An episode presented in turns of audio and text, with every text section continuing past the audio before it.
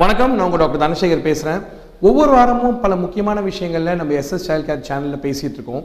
ஒவ்வொரு தடவையும் நான் வர்றப்போ எல்லா தாய்மார்களும் ஒரு முக்கியமான கேள்வி கேட்குறாங்க தாய்ப்பால் கொடுக்கக்கூடிய தாய்மார்கள் எந்த விதமான உணவு சாப்பிடலாம் அப்படின்ற கேள்வி. முதல்ல நீங்கள் தெரிஞ்சுக்க வேண்டிய விஷயம் என்னன்னு கேட்டிங்கன்னா உலகத்திலேயே சுத்தமான பொருள் ரத்தத்துக்கு அப்புறம் தாய்ப்பால் தான். ரத்தத்தில் கூட நீங்கள் சில சமயம் வந்து பிரச்சனைகள் வரலாம். ஆனால் தாய்ப்பால் மட்டும் எல்லாருக்கும் பொதுவான ஒரு விஷயம். இன்னைக்கு உலகம் எவ்வளோ வேகமாக முன்னேறிட்டு இருக்குன்னு பார்த்தீங்கன்னா பிரெஸ்ட் மில்க் பேங்க் அப்படின்னு தேவைக்கு அதிகமாக தாய்ப்பால் சுரக்கக்கூடிய அம்மாக்களோட தாய்ப்பாலை கூட எடுத்து வச்சு உடம்பு சுகம் இல்லாமல் ரொம்ப சிக்காக இருக்க குழந்தைங்களுக்கு கூட கொடுக்க ஆரம்பிச்சிருக்காங்க டாக்டர்ஸ் ஸ்க்ரீனிங் பண்ணி இன்ஃபெக்ஷன் அந்த தாய்ப்பாலில் இல்லைன்றப்ப தைரியமாக கொடுக்குறாங்க. அந்த அளவுக்கு தாய்ப்பால் ஒரு சுத்தமான பொருள். தாய்ப்பாலை நீங்கள் மு முக்கியமாக குழந்தைக்கு கொடுக்கறதுக்கு முன்னாடி எந்த வித மனசில் தயக்கமும் இல்லாமல் ஆரம்பிக்கணும். உணவுகளில் எந்த கோட்பாடுகளும் கட்டுப்பாடுகளும் தாய்களுக்கு இருக்கக்கூடாது. எல்லா வித உணவுகளும் தாய்மார்கள் உண்ணலாம். அதுதான் இன்னைக்கு நிகழ்ச்சியோட இன்னைக்கு எபிசோட முக்கியமான விஷயம். இந்த சாராம்சம் எதுக்காக நான் சொல்றேன்னு கேட்டிங்கன்னா பத்திய உணவுகள் அப்படின்றது வந்து தாய்ப்பாலுக்கு ஒத்தே வராத விஷயம். ஏன்னா தாய்ப்பாலில் இருக்கக்கூடிய சத்து உடம்பு நிர்ணயம் பண்ணுற அளவு குழந்தைகள் தினமும் போய் சேர்ந்துட்டு இருக்கு ஸோ ஒரு தாய் நல்ல விதமான உணவுகளை டெய்லி உட்கொண்டால் மட்டுமே தான் தாய்ப்பால் சத்து நிறைந்த ஒரு ஆகாரமாக குழந்தைக்கு போய் சேரும்.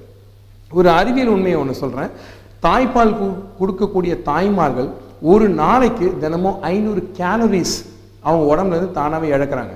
ஸோ உடம்பு இழைக்கணும்னு நினைக்கிற தாய்மார்கள் எல்லாருமே தயவு செய்து தாய்ப்பால் கொடுக்க ஆரம்பிங்க. அதிகமாக கொடுங்க. தொடர்ந்து கொடுங்க. டபிள்யூஹெச்ஓவில் சொன்ன மாதிரி ரெண்டு வயசு வரைக்கும் உலக சுகாதார நிறுவனம் ரொம்ப கிளியராக அழகாக தெளிவாக சொல்லியிருக்காங்க. எல்லா குழந்தைங்களும் இரண்டு வயசு வரைக்கும் தாய்ப்பால் கொடுக்கலாம்.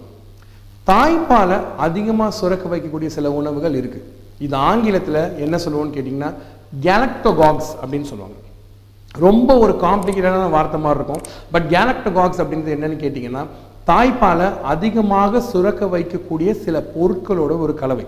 ஒரு உதாரணத்துக்கு பார்த்தீங்க அப்படின்னா நிறைய வீட்டில் தாய்மார்கள் பாட்டிகள் மற்றும் அதுக்கு முன்னாடி கொள்ளு பாட்டிகள்லாம் சொல்லுவாங்க.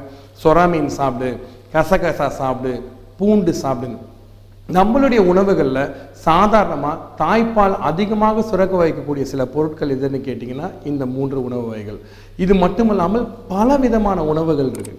நீங்கள் உணவுகளில் நட்ஸு சேர்க்குறீங்க அப்படின்னா அது ஒரு விதமான கேலக்டகோல் தண்ணீர் நிறைய பருகணும். ஏன்னா தாய்ப்பாலோட அளவுன்றது ரொம்ப முக்கியம். சத்து மட்டுமல்லாமல் அதில் இருக்கக்கூடிய உணவுப் பொருட்கள் நுண் உயிர்கள் மற்றும் நுண் தானியங்கள் மற்றும் நுண் சக்தி இவ்வளோ விஷயங்கள் இருக்குது இதில் முக்கியமாக நீங்கள் எதையுமே வந்து அளவை முன்னாடியே நிர்ணயிக்க முடியாது. ஆனால் அதோட குவாலிட்டின்னு சொல்லக்கூடிய ஒரு தினமும் குழந்தைக்கு தேவையான சத்து போகணும் அப்படின்னு இருந்தீங்கன்னா உணவுகளை எல்லாத்தையும் தயவு செய்து எடுத்துங்க. எந்த கட்டுப்பாடும் இருக்காது. பலவிதமான தமிழ் வார்த்தைகள் இருக்குது பித்தம் மாந்தம் இதெல்லாம் சொல்கிறாங்க பட் ஆங்கில மருத்துவத்தில் அந்த விதமான ஒரு வார்த்தைகள் கிடையாது. தாய்ப்பாலை பொறுத்த வரைக்கும் அம்மாங்க ஆரோக்கியமாகவும் அம்மாக்கள் சந்தோஷமாகவும் இருந்தால் மட்டும்தான் ஒழுங்காக வரும். பட் இதுக்கெல்லாம் முக்கியமான விஷயம் என்னன்னு கேட்டிங்கன்னா ஒரு ஹார்மோன் ஒன்று இருக்குது இந்த ஹார்மோன் பேர் வந்து ப்ரொலாக்டின் அப்படின்னு சொல்லுவாங்க. ப்ரொலாக்டின்னு சொல்லக்கூடியது வந்து ஒரு ஹாப்பி ஹார்மோன் இந்த ஹாப்பி ஹார்மோன் என்ன செய்யும்னு கேட்டிங்கன்னா நீங்கள் சந்தோஷமாக இருந்தால் மட்டும்தான் இந்த ப்ரொலாக்டின் உருவாகும். இந்த ப்ரொலாக்டின் அதிகமாக சுரந்தால் மட்டும்தான் தாய்ப்பால் அதிகமாக சுரக்கும். இந்த தாய்ப்பால் அதிகமாக சுரக்க அம்மாக்களோட மனசு சந்தோஷமாகவும் சாந்தமாகவும் இருக்கணும். ஸோ தாய்ப்பாலை பற்றி சில விதமான அடிப்படை பிரச்சனைகள் மற்றும் கேள்விகளை இந்த எபிசோடில் நான் கொஞ்சம் தெளிவுபடுத்தியிருக்கேன்னு நினைக்கிறேன்.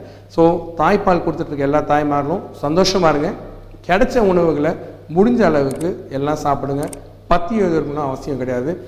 மருத்துவர் சொன்னால் மட்டுமே தாய்ப்பால் கொடுப்பதை நிறுத்துங்கள். மருத்துவ காரணங்கள் இருக்குமேயானால் அப்போது நிறுத்தலாம். மற்றபடி நீங்கள் எல்லாருமே தாய்ப்பாலை எந்த காரணத்தை கொண்டும் நிறுத்த வேண்டாம். மருத்துவர்கள் ஆலோசனைப்படி செய்யுங்க. நிறைய விஷயம் பேசிகிட்டு இருக்கோம். ஏஜ் ஜீரோ அதாவது முதல் நாள்ல இருந்து பதினாறு வயசு குழந்தைகளுக்கு ஏற்படக்கூடிய பிரச்சனைகளை பற்றி நல்லா நிறைய அலசி ஆராய்ஞ்சிட்டு இருக்கோம். இன்றைக்கி இந்த விஷயத்தை பற்றி பேசணும்னு என் மனசு ரொம்ப நல்லா சொல்லிட்டு இருந்துச்சு. ஸோ இன்னைக்கு இந்த விஷயத்தை பற்றி பேசிட்டேன். கமெண்ட்ஸ் கீழே எழுதுங்க. சேனலுக்கு தொடர்ந்து சப்ஸ்கிரைப் பண்ணுங்கள் வரக்கூடிய வாரங்களில் வேறு விஷயங்களை பற்றி தொடர்ந்து பேசுவோம். தொடர்ந்து பார்த்துக்கிறதுக்கு மிக்க நன்றி. உங்கள் வாழ்த்துக்களும் உங்கள் ஊக்கமும் தான் இந்த சேனலோட முக்கியமான வெற்றிக்கு ஒரு சக்தியே. நன்றி வணக்கம். அதுவரை உங்களது விடைபெறுகிறேன்.